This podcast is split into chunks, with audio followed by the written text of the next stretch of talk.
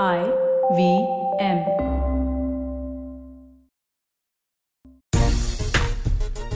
नमस्कार खेल नीति पर आपका स्वागत है। मैं हूँ राजीव मिश्रा। आज का दिन बेहद खास है, क्योंकि आज खेल नीति का पचासवां एपिसोड है, और इस खास दिन पर हमने बेहद खास मेहमान को आमंत्रित किया है खेल नीति के प्लेटफॉर्म पर। मशहूर कमेंटेटर और उन्नीस सौ बानवे वर्ल्ड कप पाकिस्तान टीम के विजेता रमीज राजा इस समय हमारे साथ सीधे दुबई से जुड़ रहे हैं, जो पीएसएल में, के साथ इस समय जुड़े हुए हैं, यानी कि पाकिस्तान सुपर लीग के साथ जुड़े हुए हैं, लेकिन आज वो बातचीत करेंगे हमारे साथ वर्ल्ड टेस्ट चैंपियनशिप के बारे में। बात आईपीएल की करेंगे और साथ ही ये भी हमको बताएँगे कि पाकिस्तान में क्यों कोरोना की वजह से टूर्नामेंट स्थगित हुआ और हिंदुस्तान में भी वही कहानी दोहराई गई? आखिर ये पूरा माशरा है क्या? साथ ही आपको ये भी बताएँगे कि हिंदुस्तान के लिए जीतने के क्या कुछ चांसेस हैं? रोहित शर्मा और विराट कोहली के बारे में उनकी क्या राय है? और खास तौर से न्यूजीलैंड को ऐसा ओपोनेंट वर्ल्ड टेस्ट चैंपियनशिप में रमीज राजा किस तरह से देखते हैं? रमीज भाई, उन्नीस सौ बानवे में इमरान खान के टीम के मेंबर थे जिन्होंने वर्ल्ड कप जीता था, एकमात्र वर्ल्ड कप जो पाकिस्तान ने जीता, अगर हम पचास ओवर की क्रिकेट की बात करें और रमीज भाई उस वर्ल्ड कप में एक बड़ा कंट्रीब्यूशन रहा है उनका। तो रमीज भाई सीधे दुबई से हमारे साथ जुड़ रहे हैं। रमीज भाई बहुत बहुत स्वागत है आपका खेल नीति के प्लेटफॉर्म पर। एक साल पहले आपसे कोरोना के वक्त ही मुलाकात हुई थी और आप के ज़रिए पाकिस्तान का हाल हमने जाना था हिंदुस्तान में क्या कुछ चल रहा है ये हमने आपको बताया था। अब थोड़ा मामला अलग है इस समय आप दुबई में है और हमारे जो दर्शक हैं ये हिंदुस्तान के जो दर्शक हैं वो ये जानना चाह रहे हैं कि पीएसएल को लेकर क्या कुछ तैयारियाँ वहाँ पे हैं क्या कुछ आप वहाँ पे देख पा रहे हैं? क्योंकि अभी तो आप क्वारंटीन है ये हम सब जानते हैं लेकिन जो आप महसूस कर पा रहे हैं दुबई जाके कितना तैयार लग रहा है दुबई पीएसएल कराने के लिए? जी अबू धाबी में हूँ मैं आ, और क्वारंटीन है फाइव स्टार क्वारंटीन है यहाँ पे। मगर क्वारंटीन अपनी तरह का एक चैलेंज प्रेजेंट करती है इसलिए कि आपका टेम्परमेंट टेस्ट होता है। आपकी इस गेम से मोहब्बत भी टेस्ट होती है अनफॉर्चुनेटली एक अजीब तरह से। मगर यहाँ बायोसिक्योर बबल अच्छा बन सकता है मैं समझता हूँ क्योंकि यहाँ पे स्ट्रिक्ट एक तरह से रिजीम फॉलो की जाती है। और अभी गर्मी तो बेनतहा है डबल हेडर्स भी होंगे सो मौसम कौन सा आप पिक करते हैं यहाँ यूएई में खेलने के लिए बड़ा इंपॉर्टेंट है। सो आईपीएल मैं समझता हूँ कि सितंबर में है तो सितंबर में मौसम थोड़ा सा बेहतर हो जाएगा। अभी तो आपकी बाहर निकले बाहर निकले तो आपके खाल जो है वो पिघल जाती है। बिल्कुल रमेश भाई, और अगर हम बात पीएसएल को लेके करें, थोड़ा सा निराश आप भी थे, आपके ट्विटर पे भी हम कमेंट्स पढ़ रहे थे, जब स्थगित किया गया, और उसके थोड़े ही दिन बाद हमने देखा आईपीएल को भी स्थगित करना पड़ा। अब दोनों देशों में क्रिकेट को लेके स्थिति लगभग वैसी ही बन गई थी। कैसे आप देखते हैं? अब ये दोनों ही टूर्नामेंट दोबारा से होंगे। क्रिकेटर्स दोबारा से मैदान पे आएँगे और कमर्शियली जो लॉस हो रहा था पाकिस्तान और हिंदुस्तान को, आपको लग रहा है उसकी थोड़ी भरपाई हो जाएगी? ये आई थिंक फाइनेंशियल सामने रख के ये डिसीज़न लिया गया है और एक मजबूरी के तहत एक विंडो दोबारा से क्रिएट करनी पड़ी है। देखिए, जो अच्छे क्रिकेट बोर्ड्स होती हैं, जो अच्छी क्रिकेट नेशंस होती हैं, वो अपनी गलती से सीख के आगे बढ़ते हैं। और दोनों पाकिस्तान और भारत ने गलतियाँ की और इसका खमियाजा भुगतना पड़ा और अच्छी बात यह है कि वही मैदान छोड़ के भागे नहीं है। जी। सो आपके लिए एक सबक भी है और सबक ये है कि इसमें ज़ीरो टॉलरेंस है डिसिप्लिन आपको चाहिए और अपने आप को मारना पड़ता है। ये जो 20-30 दिन का ये जो सर्किट है। रमीज भाई कितना चैलेंजिंग होता है एक तो बायो बबल उससे ठीक पहले क्वारंटीन क्रिकेटर्स के लिए क्योंकि आप उस टूर्नामेंट का हिस्सा होते हैं। हम्म। भले ही हम पीसीएल की बात कर लें कितना चैलेंजिंग है क्रिकेटर्स के लिए कमेंटेटर्स के लिए एक लंबे वक्त तक पहले क्वारंटीन रहना फिर बायो बबल में जाना एक बार फिर मेरी आपसे बात हो रही थी आप पाकिस्तान से आने से पहले क्वारंटीन में थे अभी यहाँ पे क्वारंटीन है। हम्म। कितना चैलेंजिंग हो जाता है ये मेंटली कितना अपने आप को तैयार करना पड़ता है इसके लिए? देखिए पहले एक दो दिन तो फ़र्क नहीं पड़ता। उसके बाद दिल चाहता है कि खुदकुशी कर ले बंदा। इसलिए कि ये कि जब आपको एक ऑर्डर दे दिया जाए कि आप दरवाजे से बाहर भी नहीं जा सकते हैं तो एक खौफ सा महसूस होता है आपको। और मैं जब आने से पहले तो एक गलती ये की कि मैंने बहुत ज़्यादा एक्स्ट्रा चीज़ें भर ली अपने सूट केस में क्योंकि उन्होंने कहा कि बस जो चीज़ लेके जा रहे हैं उसी के साथ आपको बंदोबस्त करना है अगले एक महीने तक क्योंकि बायोसिक्योर बबल पीएसएल में थ्रू आउट रहेगा सो मेरा जो जो बैग है ये आर्नल्ड श्वासनेगर ही अब उठा सकता है।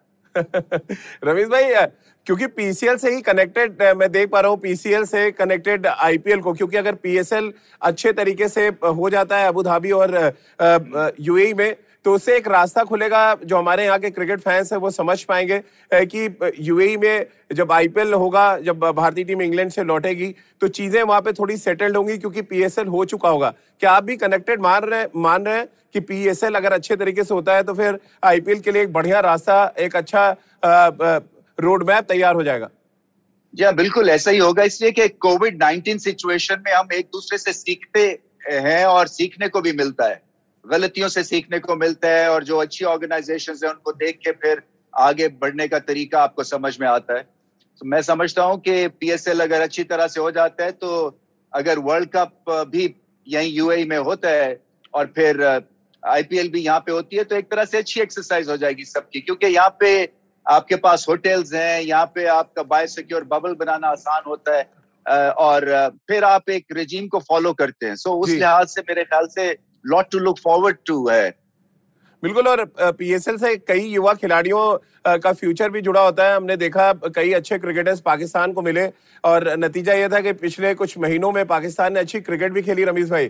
कैसे आप देखते हैं पीसीएल जैसे हमारे यहाँ आईपीएल एक प्लेटफॉर्म बन चुका है क्या हम उस मापदंड पे पीएसएल को रख सकते हैं जहाँ से अच्छे खिलाड़ियों की उम्मीद की जाए? फाइनेंशियली तो अलग बात है अच्छे क्रिकेटर्स का हम्म। एक पूल मिले जिसकी वजह से आज हम देखते हैं हिंदुस्तान में एक बड़ा पूल है क्रिकेटर्स का क्या पीएसएल। से भी ऐसी उम्मीद करता है पाकिस्तान देखिए बैटिंग अभी भी कमज़ोर चल रही है हमारी और वहाँ पे पीएसएल को ज़्यादा कंट्रीब्यूट करना है मेरे ख्याल से जो आप एक्सपोज यंग टैलेंट करते हैं वर्ल्ड क्लास डगआउट में और जब आप मैदान में उतरते हैं तो एक बेखौफी सी आप महसूस करते हैं क्योंकि एक जो वो डर होता है वो आपका उतर जाता है हम्म। और हर मैच जो है वो एक सॉलिड टेम्परमेंट माँगता है प्रेशर वाला मैच होता है और ज़्यादातर आपका लोकल टैलेंट ही क्रंच मोमेंट्स पे डिलीवर करता है, क्योंकि उनको कंडीशन से वाकफियत होती है।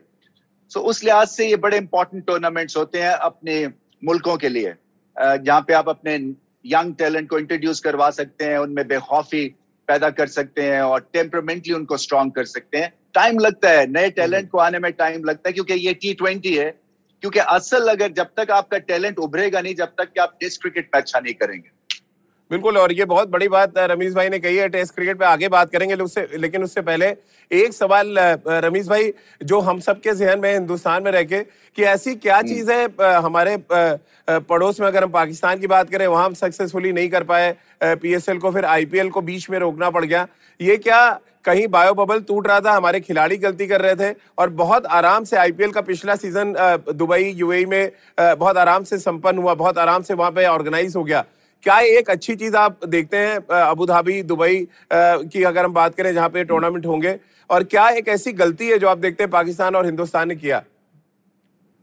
देखिए एटीट्यूड का मसला है क्योंकि वो एक हमारे तो क्योंकि सेवेंटी परसेंट पाकिस्तान पंजाब है तो उसमें वो एक एटीट्यूड है कि ओ जी कुछ नहीं होता।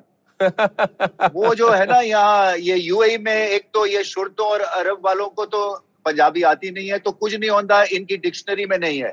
यहाँ पे आपको रूल्स फॉलो करने पड़ते हैं। हमारे यहाँ हम अपना जरा गार्ड लोअर कर देते हैं थोड़ा सा रिलैक्स हो जाते हैं और बस उसी में फिर ये कोविड नाइन्टीन आपको डसता है। तो इसका मतलब ये है कि डंडे से ही काम चलता है रमीश भाई वो चाहे पाकिस्तान हो या हिंदुस्तान हो आराम से समझ नहीं आती एक ही एक ही हमें लैंग्वेज एक ही समझ आती है आपने सही कहा जी रमेश भाई थोड़ी बात टेस्ट चैंपियनशिप पे भी करेंगे क्योंकि पाकिस्तान में बहुत ज़्यादा चर्चा है हमने सोशल मीडिया पे भी देखा। तमाम लोग हिंदुस्तान को बहुत ज़्यादा वज़न दे रहे हैं। हम लगातार जो अलग अलग चैट्स हैं हम आपका भी चैनल देखते रहते हैं। रमेश भाई कैसे देख रहे हैं इससे? पहले तो शुरुआत इससे कर लेते हैं कि इस टेस्ट चैंपियनशिप के क्या कुछ मायने क्योंकि टेस्ट क्रिकेट की आप हमेशा बहुत वकालत करते रहते हैं। हम्म। क्या आपकी नज़र में क्या मायने हैं इस वर्ल्ड टेस्ट चैंपियनशिप के? देखिए एक तो मैं ये समझता था कि ये जो वर्ल्ड टेस्ट चैंपियनशिप है इसकी विंडो बिल्कुल अलग सी होनी चाहिए थी छह महीने की विंडो होनी चाहिए ताकि एक मुल्क दूसरे मुल्क से खेले हर कोई एक दूसरे से खेले। और बाकी सारी क्रिकेट जो है वो रुक जानी चाहिए थी आपकी टी ट्वेंटी आपकी फिफ्टी ओवर्स क्रिकेट ताकि अगर आप टेस्ट क्रिकेट को ऊपर उठाने के लिए बेताब हैं तो ये आपको एक विंडो इस तरह की क्रिएट करनी पड़, पड़ेगी। क्योंकि ये जो दो साल का जो एक अरसा है ये बहुत लंबा है। लोग जो है वो भूल जाते हैं कौन किसके खिलाफ खेला है। ये तो भारत क्योंकि फाइनल में आ गया इसलिए कि इंटरेस्ट फिर बढ़ गया है। But hmm. अगर आप सोचेंगे न्यूजीलैंड और कोई और टीम खेल रही होती तो इंटरेस्ट उतना नहीं होना था। सो so, एक तो इसकी विंडो थोड़ी सी आपको कम करनी पड़ेगी। देखिए भारत की बड़ी ज़बरदस्त टीम बन गई है। और विराट कोहली की कप्तानी में एग्रेशन भी है एक कंट्रोल मैडनेस मैं समझता हूँ और जो गेम प्लान है वो एग्रेशन के ऊपर बेस करता है। और जब आप एग्रेशन के ऊपर गेम प्लान बेस करते हैं तो फिर आप बहुत ज़्यादा फ्री हो जाते हैं। आपकी जो नेगेटिविटी है ना वो आपके सिस्टम से निकल जाती है।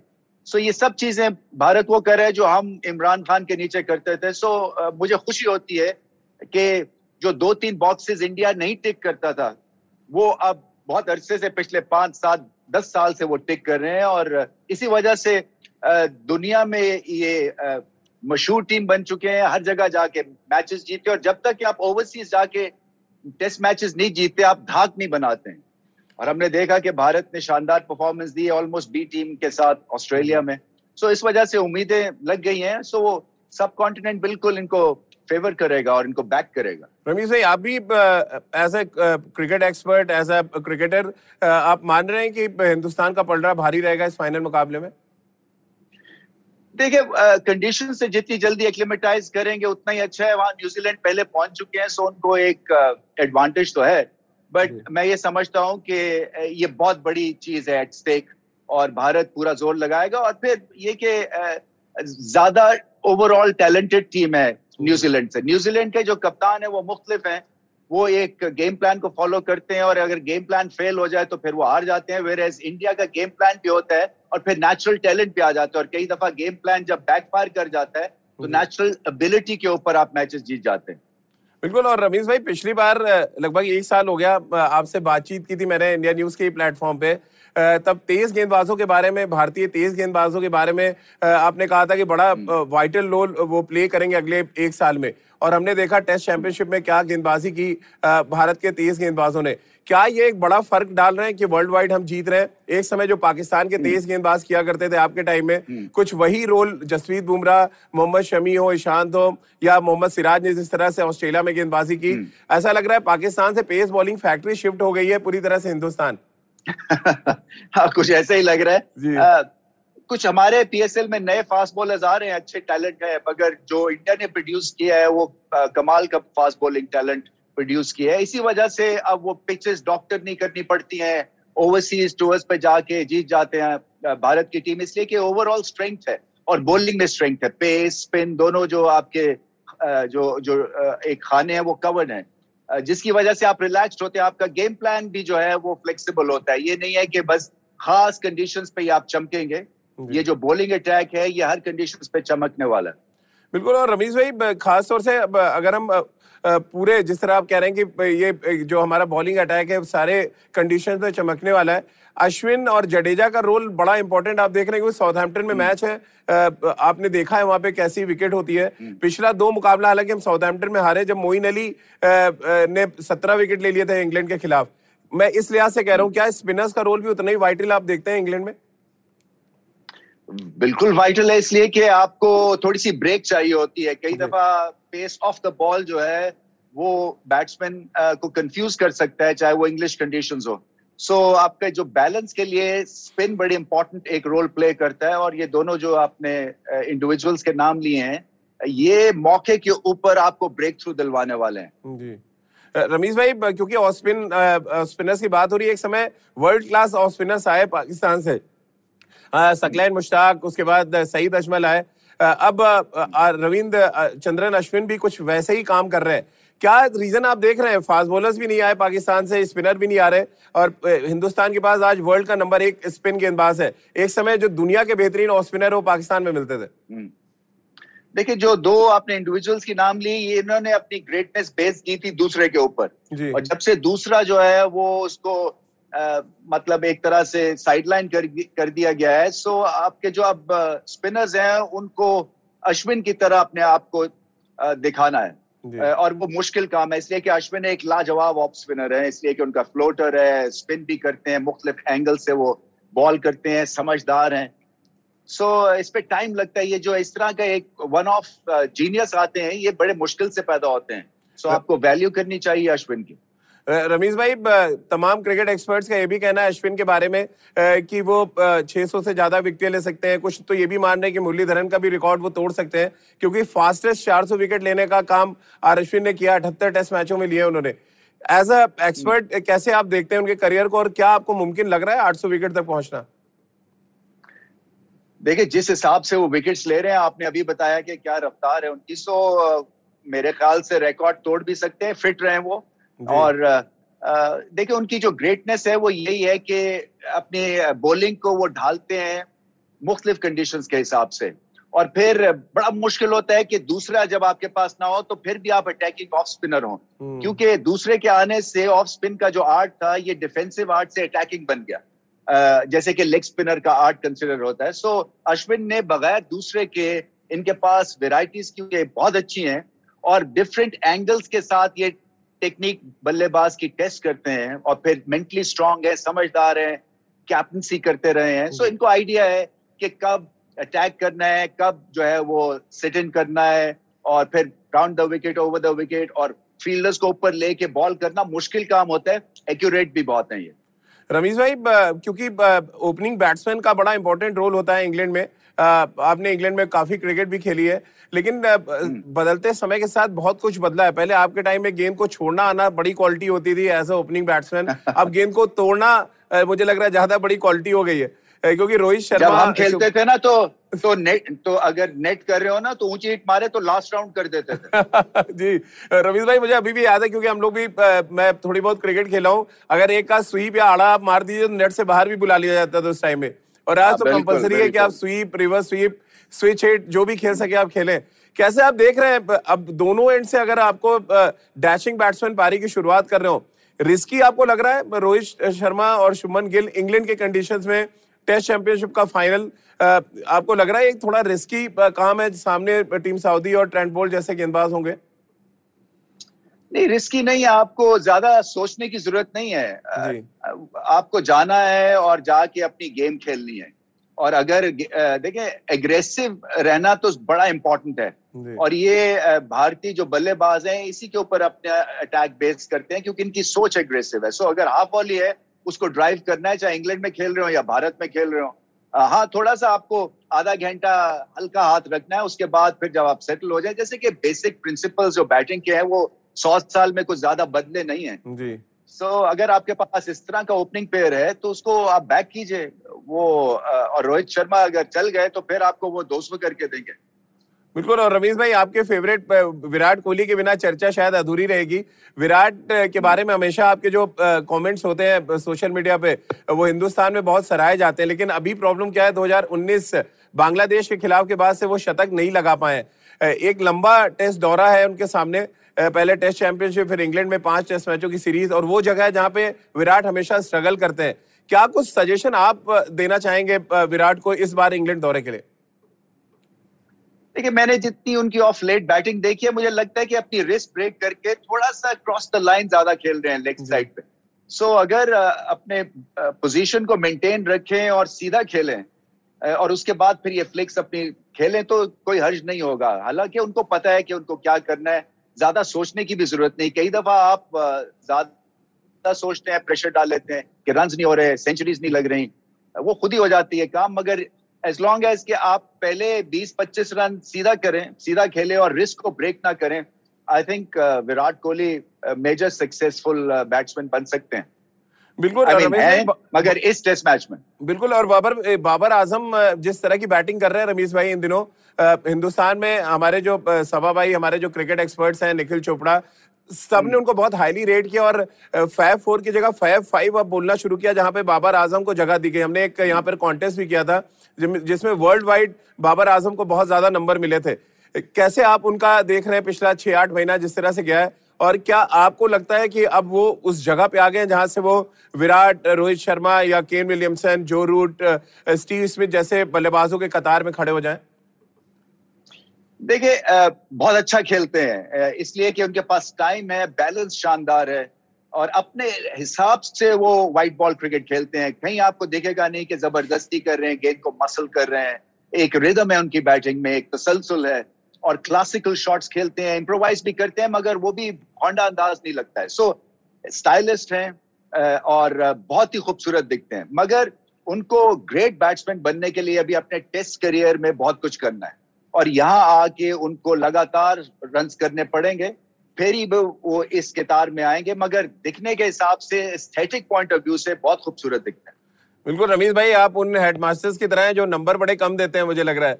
और अगर आप टीचर होते तो वाकई मेरा मकसद है कि ये कि देखिए टेस्ट क्रिकेट को जब तक के उसमें आप स्कोर नहीं करते हैं और सेंचुरीज नहीं लगाते हैं और इस कैलिबर के बैट्समैन को करना चाहिए क्योंकि sky is the limit so मैं समझता हूँ कि वहाँ पे अभी थोड़ी सी चूक है मगर दिखने के हिसाब से और टॉप क्वालिटी अगर आप देखते हैं आजकल के बल्लेबाजों में तो इनमें सब कुछ आपको दिखेगी। रमीज भाई आखिरी सवाल आपसे लेना चाहूँगा। टी ट्वेंटी वर्ल्ड कप होना है अब से कुछ ही महीने बाद। टॉप तीन टीमें आप किसको देख रहे हैं टी ट्वेंटी फॉर्मेट के लिहाज से? यार ये तो राजीव बड़ा मुश्किल सवाल है इसलिए कि देखिए भारत आता है उसमें क्लियरली आप न्यूजीलैंड को काउंट आउट नहीं कर सकते इंग्लैंड को काउंट आउट नहीं कर सकते।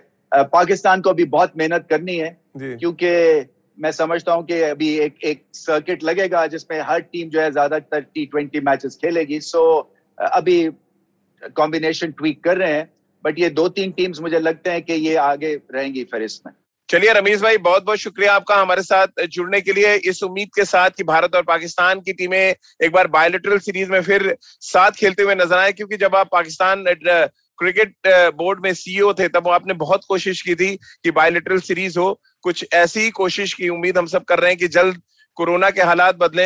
हम आईसीसी टूर्नामेंट्स में तो साथ खेलते हैं, लेकिन हिंदुस्तान और पाकिस्तान की टीमें जब बायोलिटरल सीरीज़ में मैदान पर होती हैं तो उस समय क्रिकेट का रोमांच अपने चरम पर होता है। तो हम सब ये उम्मीद कर रहे हैं और साथ ही जिस तरह से पाकिस्तान के लोग दुआएँ कर रहे हैं कि हिंदुस्तान वर्ल्ड टेस्ट चैंपियनशिप जीते, न्यूजीलैंड को हराए हमारी तरफ़ से ढेर सारी शुभकामनाएँ पाकिस्तान को भी और बहुत बहुत शुक्रिया आप कहिए पाकिस्तान के फैंस को भी जो यूएई में आपके साथ फैंस जुड़े हैं, उनको भी हमारी तरफ़ से शुक्रिया और आपकी दुआएँ रहे हिंदुस्तान की टीम के साथ और हिंदुस्तान की टीम जीते, इस बात की उम्मीद हम सब कर रहे हैं। तो बहुत बहुत शुक्रिया रमेश भाई आपका हमारे साथ जुड़ने के लिए। तो आईवीएम के फेसबुक पेज और आईवीएम के यूट्यूब चैनल पर आप खेल नीति का हर एपिसोड रोज सुन सकते हैं शाम साढ़े सात बजे। इसके अलावा आप मेरे साथ भी जुड़ सकते हैं at the rate Rajeev Mish पे। इसके अलावा खेल नीति का हर एपिसोड आप सुन सकते हैं। आईवीएम ऐप पर आईवीएम पॉडकास्ट डॉट कॉम पर, इसके अलावा गाना स्पोटिफाई सावन गूगल पॉडकास्ट या अन्य आईवीएम पॉडकास्ट के प्लेटफॉर्म्स पर आप खेल नीति के हर एपिसोड को सुन सकते हैं। बहुत बहुत शुक्रिया आपका हमारे साथ जुड़ने के लिए।